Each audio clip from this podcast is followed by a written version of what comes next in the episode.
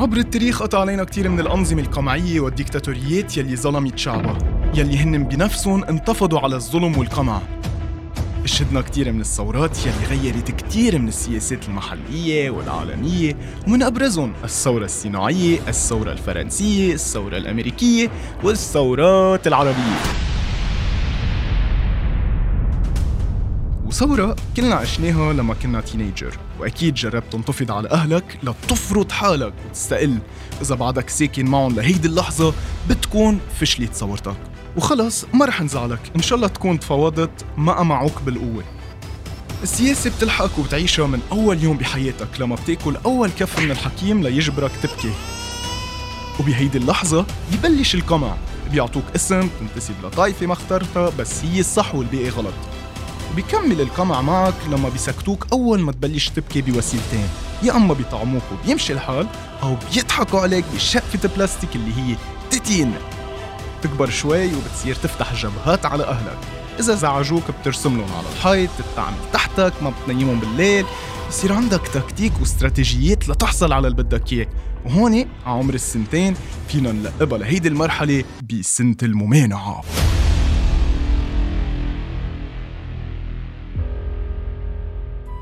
الطفل بيعلق على كلمة لا وبيتعلم إنه في يرفض. والمشكلة إنه الأهل بعالمنا العربي بيخوتوا بيجنوا وبياكل بهدلة الطفل البريء بيعمل trauma ومن بعدها ببطل يعرف يقول لا كل حياته man. هالأربع سنين بتتعلم الدرس الثاني بالسياسة يلي هو اعطوني يلي بدي إياه والا حبهدلكم قدام كل الناس بالسوبر ماركت. فحش ابكي على الأرض إذا ما جبتوا لي الشوكولا وأكيد بهدلكم تكبر شوي بيصير عمرك 8 سنين. بتتعلم فن المفاوضات وبتصير فيك تعمل commission deals. إذا بتجيب 10 على 10 بالرياضيات بيطلع لك مفاجأة مصاري شو طيب. هلأ هيدي الوسيلة شخصيا ما زبطت معي. لأنه ولا مرة كنت شاطر بالرياضيات.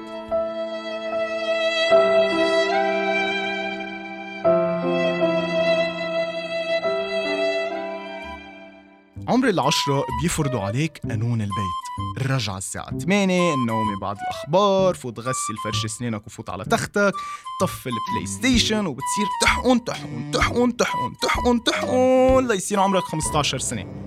أول ما يرجل صوتك بيطلع لك وبرتين ونص على دقنك بتلبط الباب بتنتفض بتتحرر بتواجه وبتعيط وبتجرب تفرض حالك وبتثور على أهلك على المجتمع على الموضة على المدرسة. ببلش الشغب تتراجع علاماتك بيتغير شكلك ويا أرض اشتدي ما حدا قدي إلى حين وصول مكافحة الشغب يلي هو بيك والوالدة. هلأ بتختلف الوسيلة والطريقة حسب نظام البيت، إذا كان ديمقراطي بيصير في تعديل على قانون البيت ومفاوضات، وإذا البيت ديكتاتوري رح يواجهوك بكافة الوسائل ليضلوا هن مسيطرين، وكلنا بنعرف الأساليب المعتمدة. step 1 عملية الترهيب والتهديد. ما تخليني أدق لبيك ها؟ فاهم؟ ولا كلمة. ما تسمعني صوتك. شفت هال PlayStation بدي كسر لك إياها. step 2 وسائل القمع. قنبلة المسيلة للدموع يلي هي عبارة عن شحاطة بتعمل backflip موصولة بجهاز GPS وبتسدد أهداف طويلة المدى شديدة اللسعة. step 3 هي لما تخرب على الآخر يشحطوك من البيت وترجع على البيت تاني نهار لما تتدخل منظمة حقوق الإنسان واليونيفيل يلي هي خالتك وستك وعمك. وبيصير في مصالحة بحضور شيخ الضيعة أو كاهن الرعية. بيسمعوك كلمتين وبترجع مثل الجند المهزوم. كتار منكم عم يتساءل منين إجت كلمة ثورة؟ ومين خلف هيدي المؤامرة؟ معنا الباحث العربي يلي حيخبرنا كل هيدي التفاصيل عبد الله. المنبر إلك.